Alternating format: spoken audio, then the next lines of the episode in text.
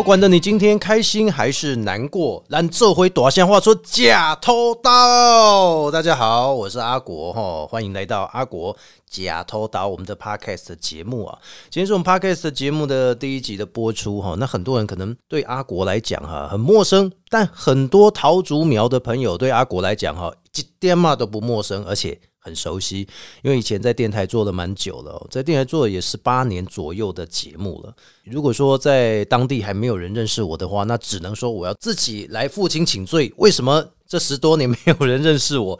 但是很开心的是哈，透过 Podcast 的平台，我也是可以将我这种爱碎碎念的性格啊，还是说呢喜欢假头刀的性格啊，诶，我真的跟你讲，我如果有空的话哈，我下次来宾来，我们就准备一盘头刀，我们就边吃头刀。边喝酒，但酒可能不能喝那种调和酒，因为一喝了就醉了。这个在过年的时候蛮感同身受，喝了两小杯，哇，整个躺在床上不行，北丁北当啊那哈。那今天是第一集的播出，你知道这第一集的播出我筹备了多久吗？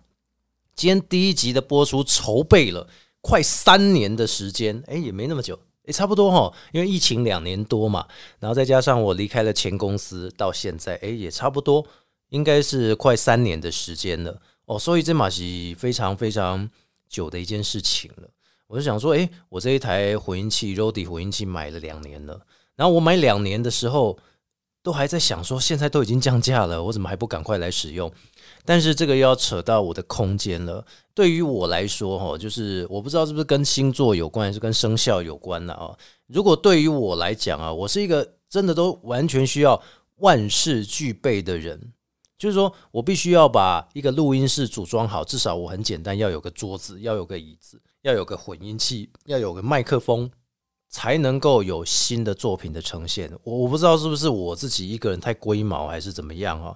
我觉得好像什么事情都要准备好好的，再来去想我要做什么内容。今天第一集的节目已经筹备了两年到三年了，但是。你知道吗？还有一件事情是一定是筹备更久的事情，包括了你必须还要去在现场去看，看完之后还要回家讨论，讨论完之后还要下决定，决定完之后你还要有那一笔钱，你才可以去做这个过程。买房子，今天就来跟大家谈谈啊，我买房子的一个过程啊。其实我很多电台我待过了，我像是一个游牧民族一样啊。哎，游牧民族被走嘛，是很不简单的一件事情了啊。买房的经验真的是让我觉得这房价变得很高的样子，尤其在疫情这几年，就是倍数成长哈。哎，有些高铁站很荒凉的地方，他们刚开始开通的时候，可能一两年。哎，你会感觉到好像就是一个荒地，对不对？好像也没有什么说哦，马上就有工业区进来啊，就有房屋的中介商进来，或是建商进来，把它划成一块地，然后开始去盖。没有啊，这一定要经过一个销售过程是没错。但是如果说的过了五年、八年、十年，你还看到那边还是个荒地的话，那就会有一个增值性的问题出现了。买房子也是一样啊，就在我们在选一些设备的时候，我们在做 podcast 设备的时候呢，其实我们也是在斤斤计较，在比较一下。啊，有些人很喜欢去虾皮，那以前有叫淘宝，现在有去虾皮这边来开始去购物，买一些比如说麦克风的器材啊，买一些电脑设备器材、剪接设备，还有录音设备这一些，我们都在比价，我们无时无刻都在比价，谁最便宜我们就买谁。可是买房子好像没有这么样的简单哎。大概十多年的时间了。那第一个，如果我们想要买房子的话，需要具备什么样的条件呢？第一个需要具备的条件就是你有没有这个自信心，自信心的养成，还有羞耻心的养成啊。诶，每个人的家庭教育出来啊，这个感觉是不太一样的。尤其我们自信心的养成哦，非常的不容易。你知道，我们家几乎都是一个没有自信心的态度，都要自己靠别人一直灌输培养，灌输培养，别人灌输培养就算了。你还会打枪？别人说啊，那走干丢，这样做会对吗？对不对？啊，这时准你心里就会讲，我干，我觉得我好像很没用的样子。可是如果没有这样的自信心，你怎么买你人生的第一间房？就跟我们买录音室，我筹备了两年多，我才做第一集。人家呃很多的节目都已经做到两百集、三百集了，对不对？又不是天天开心，每天中午都有呈现。其实也还蛮佩服他们在这两三年 podcast 的形成到现在。哎，做两三百集，像古癌啊，做三百二十多集了。然后像是凯莉他们哦，哎，也是哦，百灵国也是做两百多集，哎，就我们现在才第一集，哎，人家车尾灯可能都已经闪过十个台湾了，我们还还没出发。那今天第一集的出发，就是希望说能够跟大家分享一下买房经验的第一个自信心，因为没有自信，所以我们就会变得像我啦。以我来说，我就会觉得我的自信心越来越少。那我的自信心如果越来越少，我要怎么样才能买房？你就会把时间拉的拉的很长，因为投期款这件事情真的是非常的不容易。尤其如果说呢，像自己的家人好了，比如我们自己的家人啊，他就会灌输你一个观念，哎，就是你没有存到这个投期款，你怎么做啊？你现在又不是公务员，你怎么做？那你现在又没有什么固定的工作，你怎么做？天哪，听到这个，很多人会跟我一样给阿 K 来举手一下，就像以前读书的时候。呃，家人会说：“阿弟都可以考下面电子工程系呀，哦，电机工程系呀，阿弟可以考下面森林系，哦，传播系也不好。如果你现在是电子工程系的，你现在是台积电上班的，那真恭喜你，恭喜你目标达成了，这也是其中之一的原因。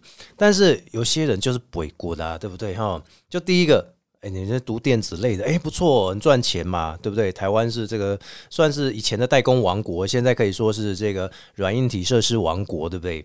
然后后来呢，有些人说啊，你可以考公务员啊，长辈说你那不会考公务员，台电嘛后啊，后还是高普考啊，也是不错的。那种贼的办公室来对呀，啊，我就是那种不想坐在办公室的，你叫我一直坐在办公室里面办公哦，我一直在盖印章啊，我一直在打电脑，我也是会受不了的。自信心的养成，哈，不是说长辈洗脑的关系啦，自己也是要有一点把持，哈。那当时我想要买房子的过程啊，其实买什么样的东西都需要有一个诱因存在，买房子也是需要有一个诱因，但这个诱因必须要强而有力。以前呢，就是还在读书的时候，真的不知道什么叫买房子。现在很多大学生都已经开始有这种赚钱的观念。我去地方演讲的时候，我在学校演讲的时候，哇，一听要赚钱啊，大家眼睛为之一亮。哦，我探钱哦。以我来讲啊，某方面我是有自信的。比如说呢，在主持活动上啊，或者是在广播节目上，其实我是非常有自信心，我觉得 OK 的。但是在消费这一块上面，我反而没有自信心。也许现在打手游要花一点钱，可是这种好像是天价的。那种房子的概念，刚才跟我那背储吼，我就要被绑，然后背储掉，我好像就呃，我全部的财产就会全部都孤注一掷啊，全部都来买房子这样子。但其实不是诶，我后来发现，跟他不是安内哦，我怎么十年后我才知道，我买了房子之后，我才哇，十年前我到底在干什么？这样哈。老实说，买房的过程，自信心培养说好，我就是一定要买。所以你有了这自信心的培养，你就每天要告诉自己说，我一定要买房啊，我一定要买房。周遭的房子哈，要以你现在工作地区或者说你居住的地区为主，除非你是投资客。比如说你觉得现在桃园这一块地很不错，然后呢，你就在桃园买。可是你没有在桃园，你在高雄，诶，这很奇怪，对不对？你只能当房东。啊，就是你住在高雄工作或是居住，但是你买在北部，这就是投资客的概念，这个就是另外一个学问。自信心养成，第一间房一定是要自己住的嘛，对不对？你总不可能第一间房你北来走廊好，就跟这个学生观念一样，那就是你除非住家里。那第二个就是你真的就是要当包租公，那包租公你买新房也不不见得是好事的哈。包租公应该是要买一些二手隔间很好的房子，隔间。租房子这件事情，这个到时候啊，跟大家来讲，这又是另外一个故事。那第一个呢，就是自信心的养成，每天的讲，我一定要看房子，我一定要看，我一定要买。那你就每天都会对自己鼓励一下，我买得起房子。因为以前呢，其实我们生活并不富裕，我们以前其实是清寒家庭，然后这个又是分居离婚的家人。那通常会发生这样子的原因哦，抓对背哇这急啦，真的钱在做人呐。那他就会跟你讲，如果当一个长辈，当一个爸爸妈妈跟你讲说，你又没有投期款，你又没有赚钱，你怎样买房子？你买得起吗？哎天哪！提到你买得起吗这五个字，你会抓狂的举手一下。长辈跟你讲啊，你又没有钱，你买得起吗？对不对？当你要买一只手机，嗯，你买得起吗？靠！哎，金姐，哎，够你别送呢，别送。但是，但是是自己家人，你又不能够翻桌，对不对？呃，这时候我通常回的一句话说：“我买不起了，怎么样？”啊，然后第二句话就是“我改的去谈通常讲这句话的人，自己赚钱速度好像也没比较快啦。那有时候长辈给你的观念就是，可能他自己也不是一个很有自信的人，传到自己身上也不是很有自信，所以后天的养成是还蛮重要。自信心的养成是要靠后天的培养啊。所以自信心的养成之后，然后再来，我开始有了自信之后，已经是十几年前的事情了。钱赚的够不够？第二件事情，呃，工作的稳定度。因为那时候工作的稳定度在于现在的薪水都是两万多啦，也还没有破三万嘛，也有可能是因为在地的风情关系。那如果自信心已经养成，第二件事情就是钱怎么来，就要开始去伤脑筋了。有些人是一间一间一直买，有些人是一间第一间哦，我还看了好久还没看完。我知道了，我看了十多年，现在还是有人花了十几二十年还在看房子，还在选择租房子。还是看房子，但是我跟你讲，买房子真的比较好。买房子会比你租房子，你做人诶促咖，对不对哈？不是油丁咖，是促咖，而就是你当人家房客，每个月都要这个上缴啊上缴，而且电费水费还比较贵，对不对哈？所以租房子也不见得会比较划算一点啦。不建议长期的租，也许哎他会觉得你说租房子的租金算便宜一点，也是有这样佛心的房东。呃，可是如果你想要自己买房子，你自己当房东，你顶多你的房东就是银行嘛，你要缴贷款。但是这房子是自己的，登记自己名下，你看房契后加送，这除我家底黑呢，对不对？哎，提来垫这样那样？哎，不要不要，房契不要随便拿来乱垫啊。好，所以这时候稳定的工作，或者是说你觉得你收入有够了，其实可以去做看看啊。如果说要开店做老板，那更好，因为。通常都是要把四零三报表哈，所谓的四零三报表就是营业收支报表，呃，这个报表要充实一点，因为有些在银行的贷款上，他会看这一些比例哈。那第二件事情就是我有了这个头脑，那我也开始有了赚钱的这些稳定的收入之后，我就会开始去慢慢的去看房。那看房子呢，其实不外乎新房子、旧房子。或者是法拍屋、银拍屋都可以上网去搜集一下。现在很多很方便的资讯，包括有乐居啊，还有五九一啊，甚至是你的脸书哦，我改公外脸书一滑哦，我只要一看的某个房子哦，呃，回他说呢两房请私这样，然后他就会说好，呃，请接受私讯这样，然后私讯完之后，哇，看之后一直在看 FB，全部都是什么？全部都是买房子资讯。还不是只有广告的哈，买房子资讯一大堆啊！其实这些资讯来源取得真的很快啊，但是货比三家不吃亏，真的房子没有说哈，这个同一间物件，然后呢每一个房屋就会卖的超便宜或者超贵哦，他们大概还是会有一点点降价或是呃升息的空间了哈。所以如果你要去看房子的话，中古屋的部分原则上你可以先去找五九一，然后五九一上面会有很多很多。呃，他们的物件呈现，那物件呈现当中，不，这间房子不见得是只有一家中介公司在卖，它可能有好几家贴在上面。比如说，可能美三房啊，哈，然后采光家、木板啊、隔间啊什么的，这个都要进去看一下。就是你觉得你有兴趣，离你这边也不会很远的，那至少要热闹了。我真的觉得至少要热闹，除非你喜欢宁静的空间。在北部买房的人，几乎都是住大楼公寓。很少有住透天呢，因为住透天一两千万真的是还蛮贵的，你还不如把这些钱呢拿来去投资一下公寓会比较好一点。北部啦，中南部可能还是有这种有土私有财观念，就是我一定哎可以套天啊，我一定要盖边间啊之类的哈，因为这五楼三楼这样子。呃，其实买房子的问题就在于敢不敢去面对，敢不敢花钱，敢不敢存钱，就这样而已。第二件事情，货比三家不吃亏的原因在于呢，我其实也看的大大小小的房子了。那我看的二手房，有些二手房其实哈离市区还蛮近的。比如说，我现在住的是桃园市区，呃，算是高铁边界。我现在的房子是在高铁边界的新城屋啊。南宫哈，千金杯处，满金杯处边，有时候自己要去看一下附近周遭的生活机能，还有邻居的特性。像我看到了一间房哈，那他当时听说是一个桃园区哦，听说是一个闹鬼的，呃，就是火烧之后，好像听说都会有一些灵异故事在那边传说嘛，哈，火烧烧死很多人。那后来呢，这块地也经过了铺塞盖公园，其实都已经很好了啦，都已经二十年以上了，应该是不会有这些问题了。当时他们盖完之后，哎，在桃园区哦，这个也大概五六年前、六七年前，那时候能够找到一开头的十几万的很少，哎，几乎没有了，大部分都是三开头了。那时候也不知道为什么升格之后，哇，整个房价三级跳。但是你会看到有一开头的，我就觉得好像很心动呢哦，在这个区域两房还可以买到大概总价四百出，哎，四百到五百多万之间的房子，哎，那很好。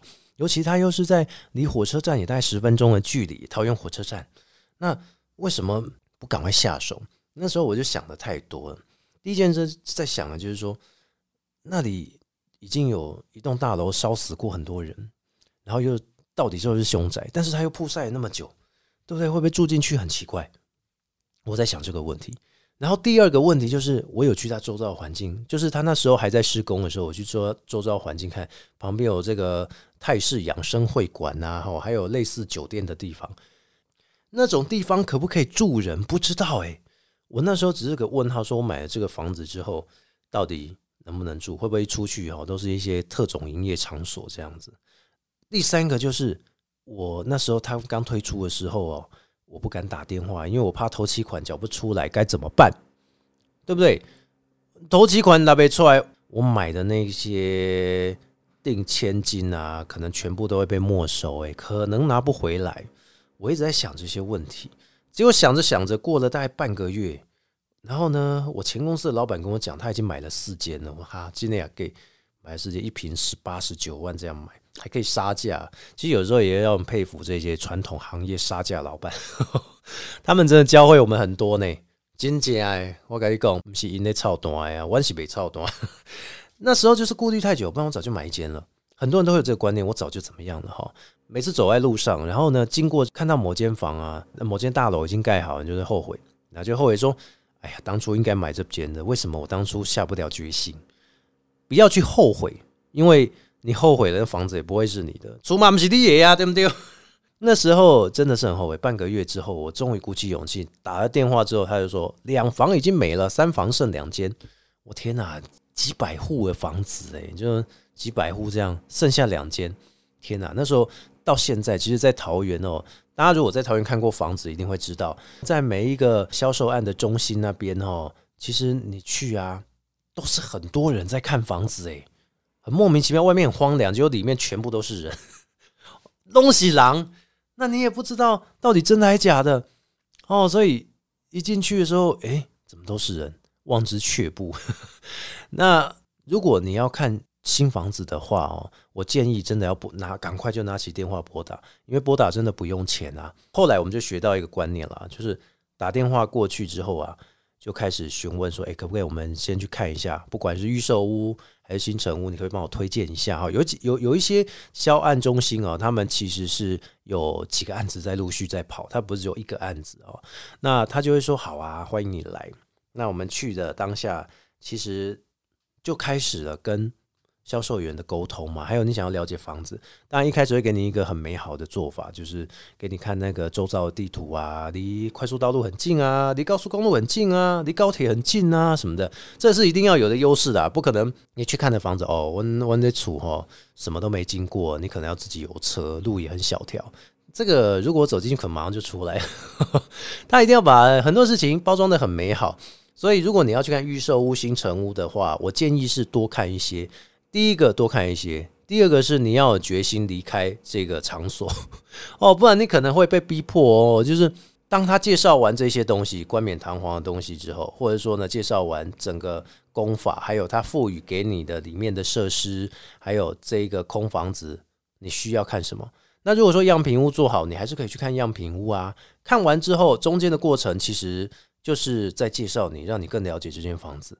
看完之后带下来才是重点。带下来重点是说，呃，先生，请问你需要几平？他说我看了一个三十平的房子，看了三十平的房子之后，我就说，嗯，我想要看某一户。他说好啊，某一户。然后讲讲解，简单讲解完之后说，那我把钱算给你看哈，仔细的给你算算算。那你今天呢？如果先下个定金，可能五万啊、两万啊、十万的啊，定金都是要现金了哈。下了定金之后，我可以保留你大概一个月或半，或是有些十天啊，有些是一个月。我大概给你一个月的权利了，好，那你希望能够尽快的跟我们签约，这样。销售当然对他们是有利啦。如果你当天销售完之后就会玩笑，然后后面呢，还因为因为你看到有很多很多人都在接洽，所以当天是很吵的一个画面。然后后面呢，就会有说他不是用那个大喊哦，他是拿那个麦克风喊，他说啊，四 D 户卖掉了，四 D 户卖掉了，恭喜成交，大家举就是在开始拍手，连我们的这个销售也开始拍手。好，拍完手之后，哎，那你决定要买了吗？但是这都是话术。如果你有坚定的心，你真的觉得这一眼，你看了之后预售屋，你看了这个房价，然后还有你看的这个屋况的地点，就是他们在预售屋在盖的过程地点，你有先去看过，你觉得不错的话。那建议你可以马上买。那如果你不建议的话，你就说哦，谢谢，我们参考一下。参考一下，最重要是你要把它的大的那一张格局图啊，要带回家。带回家之后，不见得之后用得到，但至少你可以有讨论的空间，对不对？这格局图。然后第二个就是价格图，哦，你都要把它先带回家。我觉得这个是必须的，就是你可能从第一间开始，哎，你就觉得我我要怎么样去应对？啊，里面当然水也很好喝，可能里面还有提供咖啡、茶点之类的哦，这不管。但是我觉得第一个就是货比三家，你不只是看第一个建案，你可能会看很多很多的建案，你就是要抱着一个心说，并不是每一个建案你都要马上下决定，那你这样可能买十间房子啦。但是至少你可以充分了解到他们跟你推销的话术，或者是真正实在的人。销售员在看我们，我们也在看销售员呐，对不对？就像保险公司一样，你你如果跟你熟的，你一定会先买嘛。那跟你不熟的，你可能还会考虑很久，对不对？除非第一个就是你看他诚意十足啊，跑过业务的都知道，真的。那所以在新房子当中，因为有一些是新城屋，有一些是预售屋，它里面不开放你参观，所以可能你就必须要先到销售中心先了解，然后先看过样品屋之后，因为。你买的一定是毛坯屋啊，你买的不见得是样品屋，你还要装潢，装潢每个人风格是不一样，外观以及格局是一样，但是可能内部的装潢会不太一样嘛，所以你不要把预售屋当做是你一开始觉得，诶，我一定要照着这方向走，不对。啊，有些人是更好的，他觉得如果含装潢很便宜，买预售屋就直接把那一个那那一层的那一那一栋的整个预售屋买下来，有可能啊，对不对？有些人也会这样做。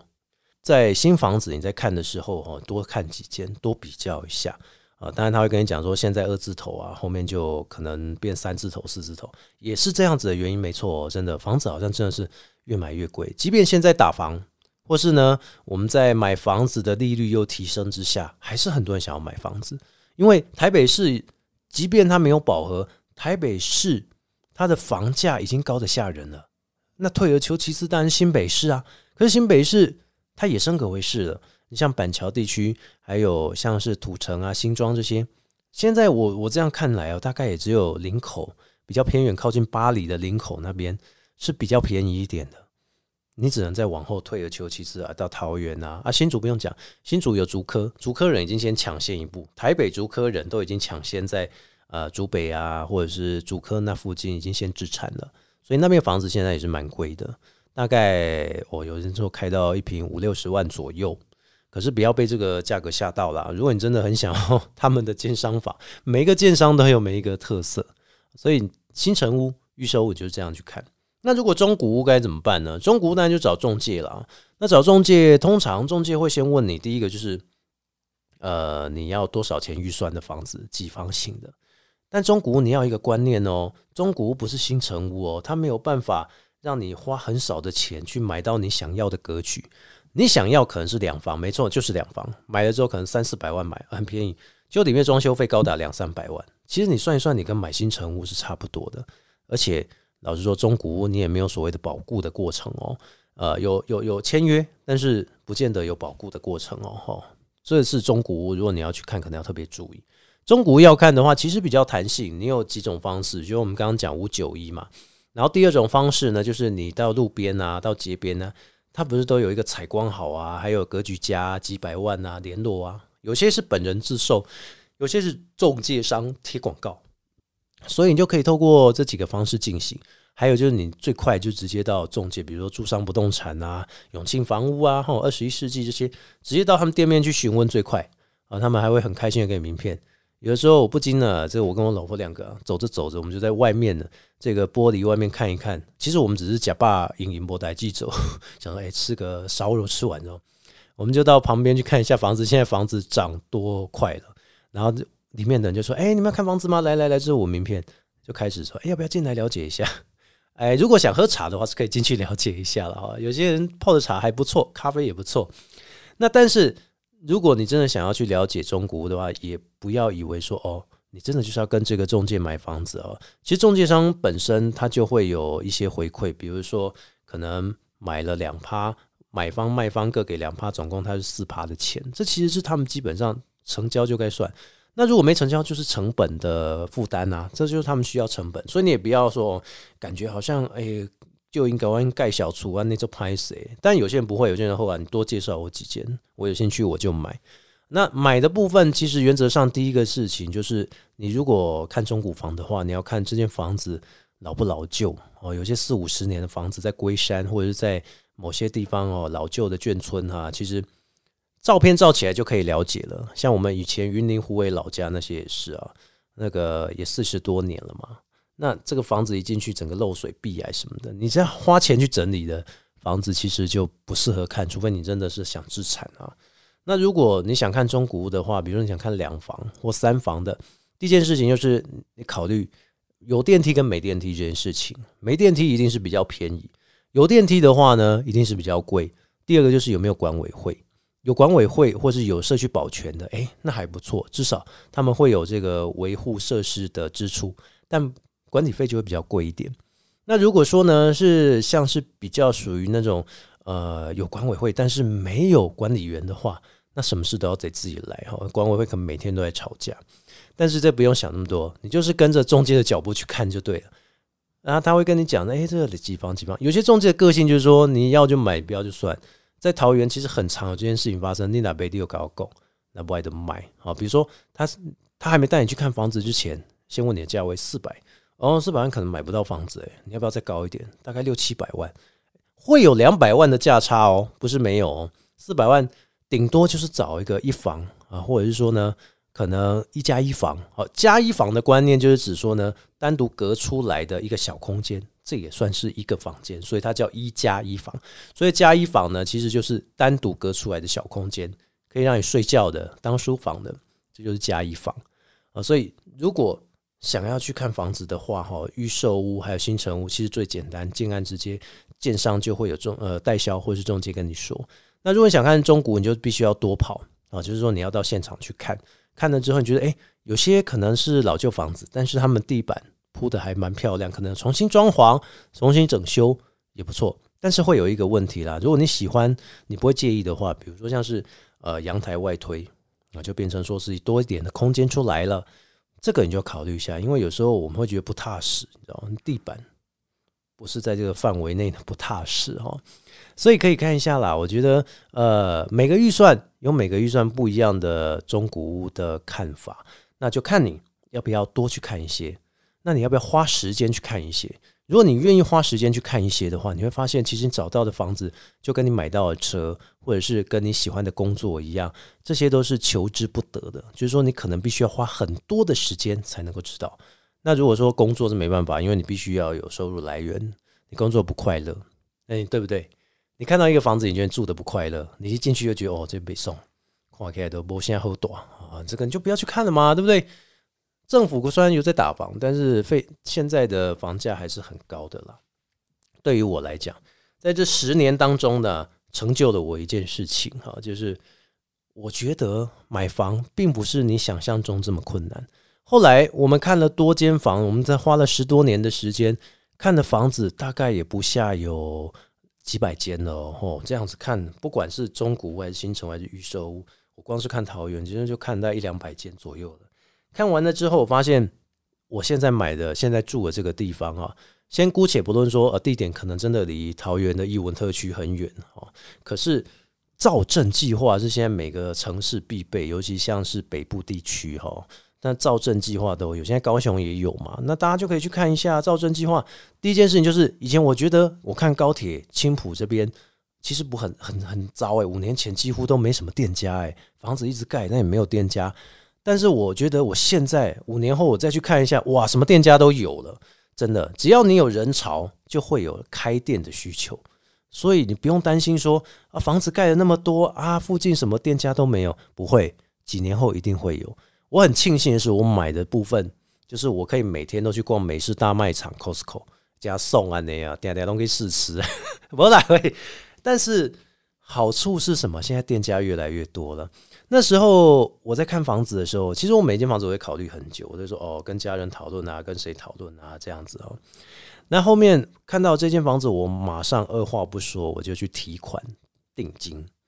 我那天看了房子之后啊，他也介绍了格局啊，然后也介绍了他们有附赠什么样的设施啊，还有附赠一些呃，比如说地板啊什么的，我们都看过了。看完之后，我就在想说，嗯，真的要买吗？